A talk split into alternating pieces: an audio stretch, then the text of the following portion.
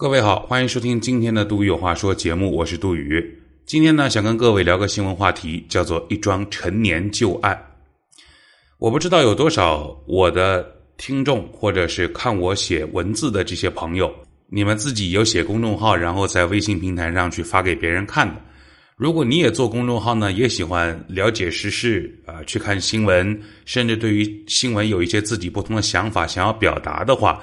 我不知道你有没有跟我同样的感受，就是想评论的新闻越来越多啊，包括性侵案呐，包括山东潍坊的那个只有一家这个土地开发商去拍卖，只有一家，结果自己给自己加价加了二十轮，最后这个土土地成功的拍到了，呃，还包比如说性侵案啊等等，就是我们想评论的、想说的新闻在越来越多，但是其实。你可说的、能说的东西在变得越来越少，包括芳芳等等。所以呢，每一个表达者，不管你是单纯的文字，还是写公号，还是呃像我一样又写公号又要做呃音频节目，我们都会花很多时间在两两件事情上。第一个就是内容创作的本身，第二件呢就是你必须要仔细的自我审核，或者你仔细的权衡一下这个事情能不能讲，这个事情你用什么角度去讲。因为讲的不好的话，可能你费劲巴拉写的那些东西、录的那些节目就不会被大众所听到或者看到啊，所以你懂的啊。那么，于是呢，在寻找这种安全的边界的时候呢，我就觉得很麻烦啊。那天正好在看书，看到了，因为我属于没知识、没文化的嘛。呃，我那天在看书，看到了一桩历史的陈年旧案。这个陈年旧案呢，我倒是觉得可以拿出来跟各位来聊一聊。呃，作为我个体来说，我在这个陈年旧案里面看到了今天的性侵案，看到了芳芳案，看到了呃这个这个所谓的和泰国的那个小明星的爱国论战，认为我们认为他辱华等等，就这些，我从一一个历史事件当中、历史故事当中看到了很多事情的折射面。我不知道你跟我是不是跟我一样会有共鸣，但是我觉得还是应该把这个故事跟各位来说一说，也许你知道。也许你不知道，我们都知道的是，中国现在的这个 GDP 的话是全世界第二嘛。那么全世界第一，当然就是这个远在千里之外的美国。美国不仅现在是第一，它已经连续很多年第一了。历史上呢，美国这个国家也穷兵黩武，这个这个这个呃海湾战争啊，打过伊拉克战争、阿富汗战争都打过很多。但是历史上，美国持续时间最长、消耗物资最大的战争。对外战争有一场叫做越南战争，这场战争在上个世纪五十年代开始，前前后后一共打了二十年。在这场战争，尤其在后期的时候，不在越南啊，在美国本土有一个人，这个人呢号称是美国历史上有史以来最危险的一个人。这个人是谁呢？他的名字叫做丹尼尔·艾尔斯伯格。我们底下都用斯伯格这个名字这三个字来表示是这个人啊。那么他的身份是什么呢？一九五二年，这个斯伯格二十一岁，他呢从哈佛大学毕业，高材生，然后前往英国的剑桥大学继续深造。他是哈佛法学院毕业啊，本身是你你想想，律师在美国一定是精英阶层嘛，那个时候就是这样。然后呢，他深深刻的爱着他自己的祖国，所以呢，就就在去英国读书的时候之前，他就去报了美国的这个海军，然后呢，他就被录取了。因为本身比较有知识、有文化嘛，所以呢，他在海军陆战队的表现也非常好，各项训练指标也很棒。因此呢，他曾经在海军陆战队干到了什么呢？干到了连长。越战打了之后，那美国的海军陆战队当然投入到越战前线嘛，所以他就到前线去了。当然，这个哥们儿呢，因为他是连长了嘛，不怎么冲锋，他主要还是做文职工作，分析战略啊、部署啊，这是他的强项，而不是拿着那个枪去去去跟敌人作战。所以呢，他作为一个文职工作者，他是一个非常热爱国家的鹰派，就是战争，你们做错事，我们要揍你，我们要我们要打屁股，他是坚定的主战。可是呢，在越南战场上，他亲眼目睹了各种各样战。就是各种各样的战争的恐怖的、可怕的、残酷的场景。昨天还跟你在一起谈笑风生的一个战友，然后今天他就被炸死了，再也没能回来。昨天还跟你嬉笑怒骂的一个好朋友，今天两条腿都全没了。就是人在一天一天减少，新兵在一批一批过来，然后新兵又在一批一批减少，又有一批新兵过来。他从每一个人的他的战友的眼睛里面都看到了对于战争的恐惧和厌恶，所以越南他所有的经历都让他逐渐转变，从一个主战派转变为一个和平派，从一个鹰派转变为一个鸽派，就是他认为只要战争一旦打起来，没有胜利者，所有人都是输家。那么当他从越南战场上退下来之后，他就回到了美国本土，就开始找工作。然后呢，有一家公司聘请了他，这家公司叫兰德公司，是美国联邦政府非常著名的智库啊智囊团。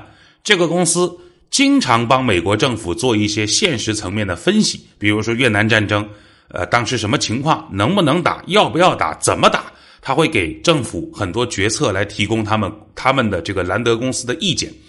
那么他就进了兰德公司，作为兰德公司这个智库里面的一名军事分析员。你想这哥们儿多牛，对吧？斯伯格本身又是这个剑桥剑桥录取生，虽然没去上，又是哈佛的法律学专业的毕业生。完了以后又在越南战场打过仗，美国向老兵致敬，老兵不死嘛。从枪林弹雨当中活过来的，意志品质特别坚强。这种人百分之百的完美无缺，你挑你都挑不出错来。所以呢，他就进了兰德公司。那么进了兰德公司之后呢，努力工作，认真干活。没两年，他就来了个机会，他碰上了他生命当中的一个贵人。这个贵人是谁呢？是当时的美国的国防部长，叫麦克纳马拉。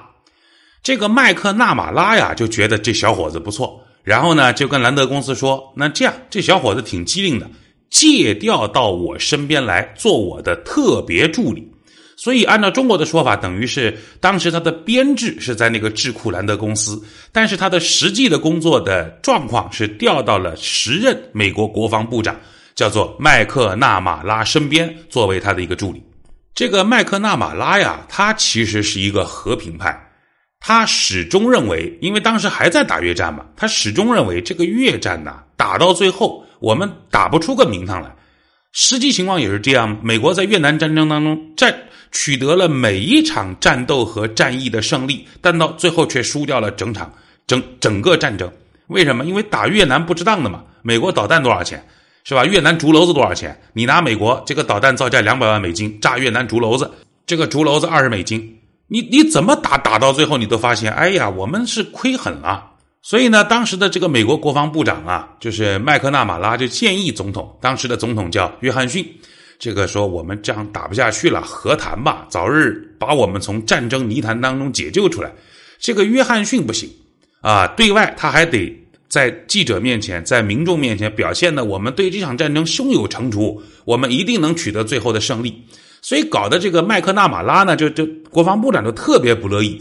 可是他总不能在媒体面前和公众面前，他作为国防部长啊，这个仗我认为不应该打，这个仗我觉得我们打不赢，他不能公然和总统唱反调，所以他在这个聚光灯面前还得表现的配合总统啊。国防部长，你对这个战争有没有信心？我当然有信心啊。你觉得最后赢的是不是美国？当然是美国了。可是他内心很煎熬，所以这个麦克纳马拉就很生气啊。然后他就很好奇，说：“我们跟越南之间的这个仗究竟是为什么打起来的？你不要跟我讲媒体上报道的那些原因，那些原因的话，你哄哄哄小孩子还行。我们这种明白人，我们是不相信的。所以，为什么我们会跟越南打这场仗？为什么这个仗越打时间越长？为什么这个仗越打，我们这个这个在这个泥潭里面陷的就越深？所以呢，他就当时就干了一个事儿。”他背着当时的美国总统，在一九六七年的六月份，他就宣布布置手底下的人啊，说我们要调查调查什么呢？从一九四五年以来，美国历届政府在越南问题上面的所有决定，我一定要搞清楚整个越南战争来龙去脉的最最最最真实的原因，不含任何水分的事件的真相。然后就组织一个智囊团队去找所有的国防部的档案，找所有的跟越南战争有关的档案。这个负责搜集档案资料小组的成员之一，就是前面我们所说的这个叫斯伯格的哥们。这个斯伯格就去和他的团队就去就去找所有的资料搜集什么的。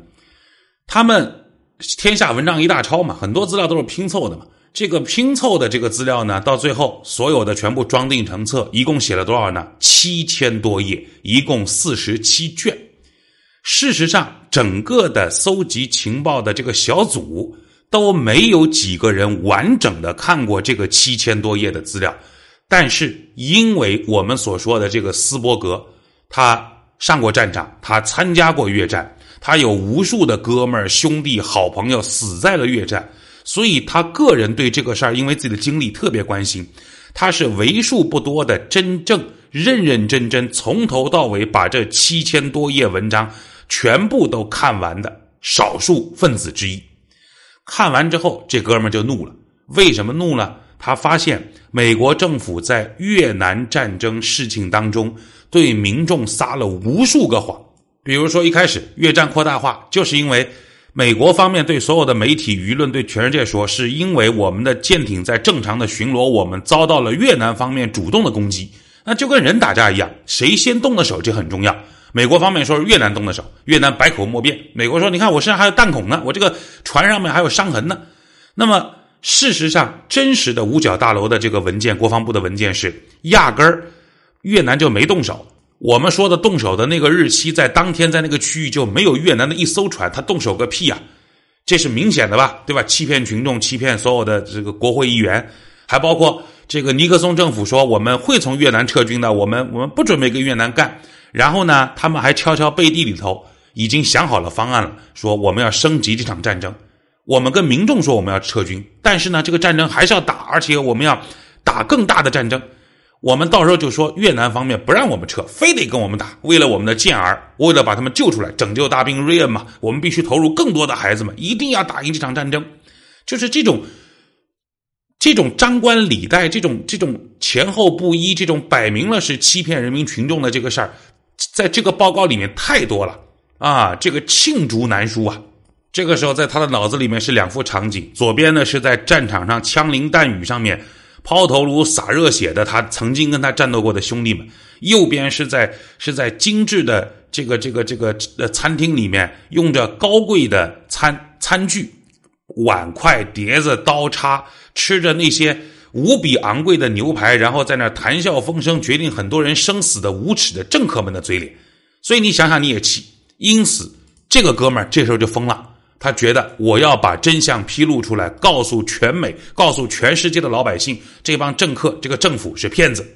所以呢，从一九六九年的十月份开始，斯伯格就开始每天分期分批的复印这七千多页的资料，每天带出来一点点。因为这七千多页的资料当时已经被美国国防部列为机密，而且是最高机密，他根本带不出来。但是我每天复印一点，每天复印一点，我这样可以。啊，余则成的方式啊，我掏摸掏摸声的，悄摸声的，每天带点出来。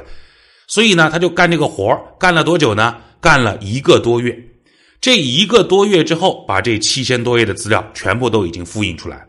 复印出来之后，那你说这个事儿他该找谁呢？他首先第一个想到的是法院。可是这样的事儿如果搞到法院去，法院不会受理的。为什么？因为你的这些资料的来源是有问题的。你的你的证据是有瑕疵的，你通过非法手段所获得的这个证据，法院是不予采纳，所以这个案子法院大概率的不会受理。他学过法律吗？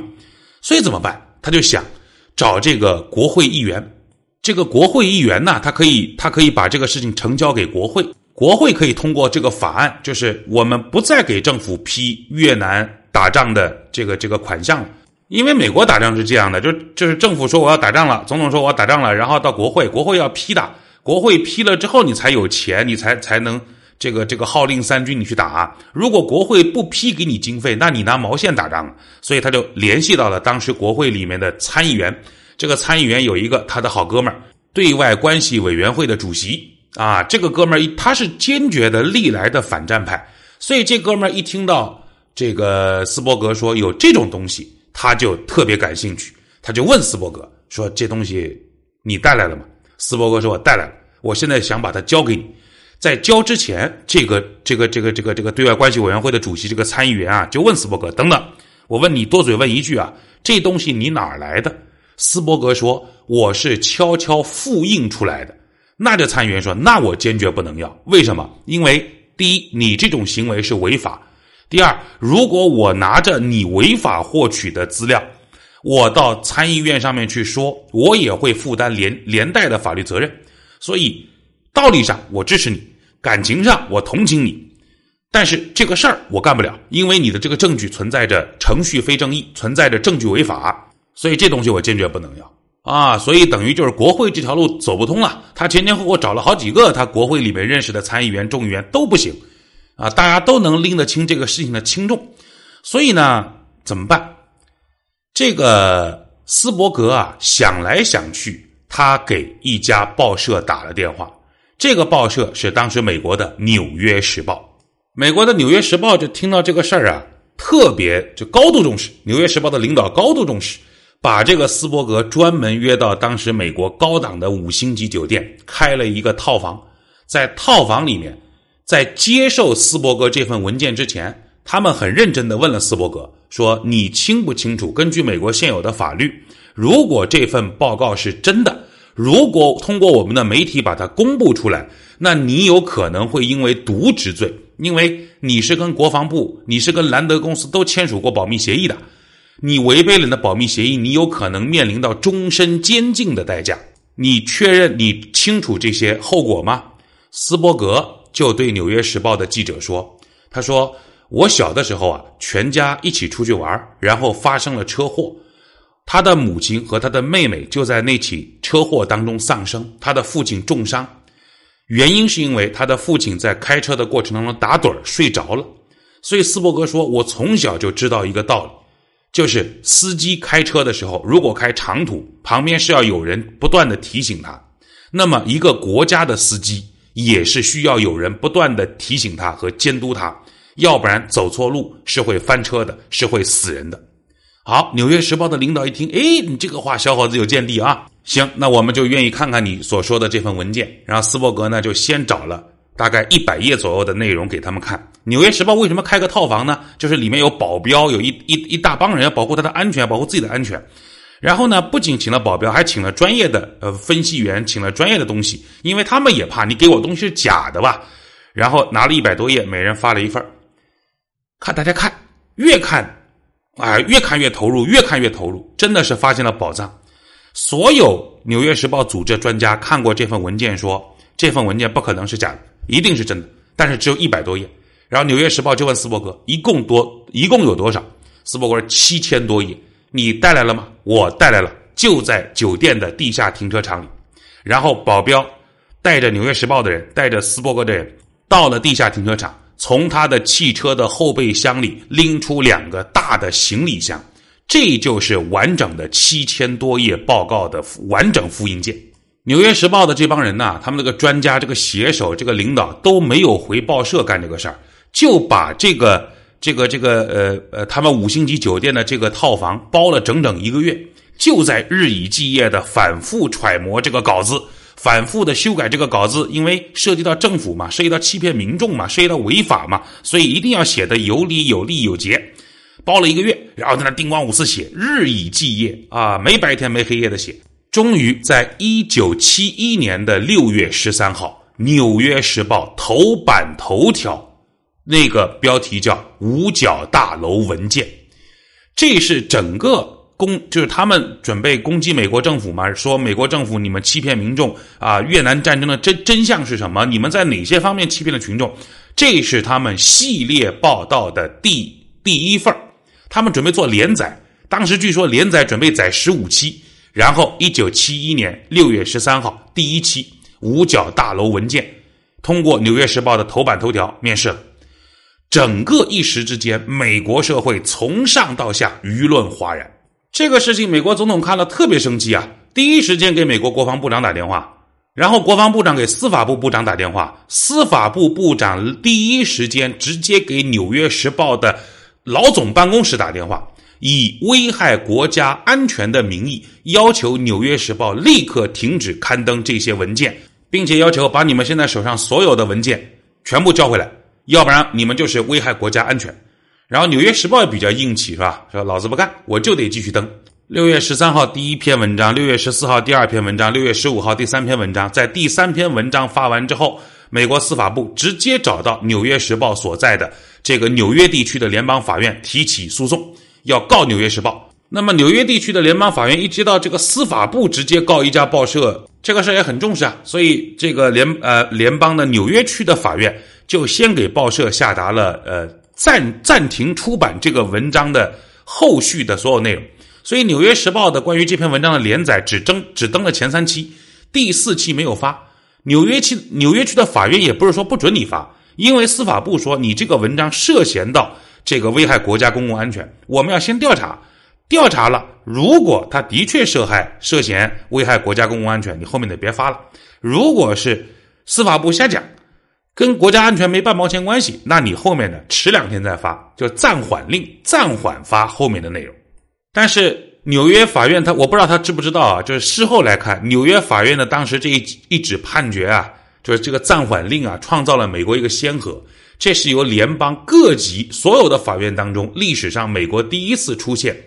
由法院来裁定一份报纸暂停所要刊发的内容的这这个这个判决，那法院判决下来了，《纽约时报》他也不可以不遵守，所以行，我第四篇我换稿子，我我不写这个稿子了，我换一个标题。但与此同时，最呃这个《纽约时报》也向最高人民法院提起了他的抗议啊，我们要把这个官司打到更高一级，打到最高级联邦法院上面去。所以，《纽约时报》的这个报道就暂停了吗？十三、十四、十五，对吧？报道暂停了之后，三天之后，六月十八号，《纽约时报》不给发，《华盛顿邮报》蹦出来，我接着发，发开始发第四篇稿子，开始刊登五角大楼文件。好，司法部如法炮制，就把《华盛顿邮报》告到了这个华盛顿区的联邦法院，说：“你看，《纽约时报》我们就这么干的，你们也不许发了。”但是呢，华盛顿。这个地区的法院判决《华盛顿邮报》省，就是司法部，你没有资格让人家不让不让人家发接下来的文章。华盛顿区的法院啊，然后那美国司法部又直接到最高人民法院继续上诉，我们要最高人民法院封掉《华盛顿邮报》刊发这个新闻的权利。所以各位，你听明白了吧？这个在法律史上也是个奇观啊，就是呃，《纽约时报》输，司法部赢，《纽约时报》上诉。然后，《华盛顿邮报》赢司法部输，司法部上诉，两个案子都闹闹闹闹到了这个联邦最高法院。那联邦最高法院一看两个案子都来了，那咱们就并案处理吧，反正说的也就是一个事儿，就是新闻媒体有没有继续刊登这些文章的自由。这边打着官司，那边美国联邦调查局就对，因为也查出来了嘛，这个事儿就是斯伯格嘛把他捅出来的，对斯伯格下达了通缉令，然后他就东躲西藏。在东躲西藏之余，斯伯格把他手上的七千份、七千多页的这个文件发给了当时包括什么波士顿环球报在内的十八家新闻媒体啊，说你们都登吧，反正所有的内容都在这儿，前前仆后继嘛，前面的报社挂了跟他打官司，后面的再接着来，最终要让民众看到这个真相。这十八家报社没有一家拒绝他的，全部都接受了他所有的档案资料。在这件事情做完之后，学法律的他。在六月二十八号，在波士顿公开的向美国的警察局去投案自首。我知道我犯了罪了，因为我窃取了国家的机密了，因为我违反了我所签署的保密条款了，所以我来自首。就在他自首的两天之后，也就是一九七一年的六月三十号，美国最高法院以六比三的投票表决判决《纽约时报》社胜诉。同时维持《华盛顿邮报》胜诉的这个判决。换言之，不管任何报纸，你们都可以公开的发表你们所获得的这些国家性的机密文件。大法官的理由很简单，因为美国的最高的宪法啊，跟国家的根本大法当中明确的规定了新闻出版自由权。它是不受政府干扰的，就是新闻出版的自由和你政府的意识形态没有关系。你在美国是这样啊，就是你政府想干什么不想干什么，新闻出版跟你是两条线，它有出版的权利，也有不出版的权利。在最终的判决书上，如果大家有兴趣，你们可以上网搜一下这判决书啊，可以也有中文版。呃，当时的美国的最高终身大法官雨果布莱克。特地的回顾了一下第一修正案的，就是保障新闻出版权利的自由的这个第一修正案，宪法第一修正案的历史过程，并且写下了一句意味深长的话。他说：“新闻出版界原本是服务受制者，而不是服务制人者。”那么这个事儿呢，就把当时的美国的这个尼克松啊搞得特别特别下不了台，而且政府脸面无光。而且呢，当时美国还深陷越战泥潭。按照尼克松的计划，原来是要加派兵力，是把这个越战扩大化。但是因为这件事情，搞得美国现在从上到下所有人都反对这个越战再打下去了。所以这个尼克松搞得就左右为难。于是他就特别特别照死了恨这个斯伯格。因此呢，他就授意说，我们一定要把斯伯格这小子弄死。我们要向法院，要向全美国人民证明，这哥们儿是间谍，这哥们儿是是是敌特，渗入啊我国内部，刺探我国军事情报，要搞乱我们国家的这么这么个敌特分子。所以呢，尼克松就成立了叫管子工小组，就修水管的那个管子，管子工小组这个小分队。这个小分队呢，就通过盗窃的形式，通过威逼利诱的形式。找到了斯这个这个斯伯格曾经的舍友啊、战友啊、心理医生啊，他接接触过的密切朋友，通过监听、通过窃听他朋友的电话等等等等，就是无所不用其极的通过非法手段搜集证据，想办法一定要找到蛛丝马迹来证明这哥们儿是敌特，这哥们儿不是自己人。然后这个管子工团队呢？就找到了一些关于斯伯格的，不知道是真有还是假有，因为这批资料到现在为止没有解密啊。就是找到了一些资料，不知道是真的还是假的。然后呢，这个这个这个杜鲁门就发现管子工团队就特别特别好用啊。那你们就用你们的方式吧，用监听的方式，用窃取的方式，不仅监听一下斯伯格，捎带手的再帮我监听一下我的政治上的竞争对手啊。后来水门事件爆发。所以你看，水门事件的那个、那个、那个团队啊，一开始干嘛的？就是为了对付这个斯伯格的。因此，这哥们儿真的是改变了历史进程。后来，联邦法院在面对斯伯格审理的时候，把他给无罪释放了。他在美国法律上是有罪的，因为他的确违反了国家什么保密安全法呀、什么什么你所签署的保密协议啊等等。所以，法律上，即便你公布的是真相，是政府欺骗人民的真真相。但是你想，美国那个程序正义有多重要？你的获取材料的方式本身是非法的，所以你也有罪。但到最后呢？为什么把他给放了呢？在最后给他个人的判决书当中，这个布莱恩大法官，一九七三年五月十一号，布莱恩大法官判决无罪释放。为什么呢？他说：“我只粗略勾画了此案当中有损公正的整个状况。”那些异常事件对此案起诉带来的浸染是不可矫正的。鉴于政府非法收集被告资料等一系列的违法行为，表现出的有陷害被告的强烈的动机和倾向，布莱恩撤销对被告的一切起诉。他说：“拥有强大权力的政府，假如有意陷害平民。”平民的力量是没有办法跟政府作对的，因为政府太强大了，所以这样的案子怎么审也不可能公正。因此，我们应该撤销对于哎斯伯格的一切指控。斯伯格当即当庭释放回家。这件事让斯伯格成了美国社会的英雄，但是这不妨碍斯伯格在从此事之后的人生。这个所有的经历当中，到他的晚年，现在好像还活着，还没死啊。这就是斯伯格的整个的后半生，基本上找不到任何工作。你想想，他的经历、他的学历、他的这个胆识，这一切就证明这是一个很优秀的人。但是没有雇主肯用他，也没有雇主敢用他，因为他虽然成就了大义，但是他却让所有人都知道他是一个背叛雇主的形象。所以在人生的后半段过得比较凄惨，过得也比较清苦。你想想，如果他不干这个事儿，他就是安安稳稳的在兰德公司，以他的学历，以他当过美国这个国防部长的助理，以他参加过越战，以他本身的这个能力，混的不会差呀。哪怕最差最差当个律师，他就不当政客，光当个律师，年薪几百万美金，一点问题都没有。但是他却为他的人生做做出了自己的选择，这就是今天算是一档特别节目吧，跟各位聊了艾尔斯伯格案，希望对于今天的你能够有启发。今儿杜宇有话说，就说这么多。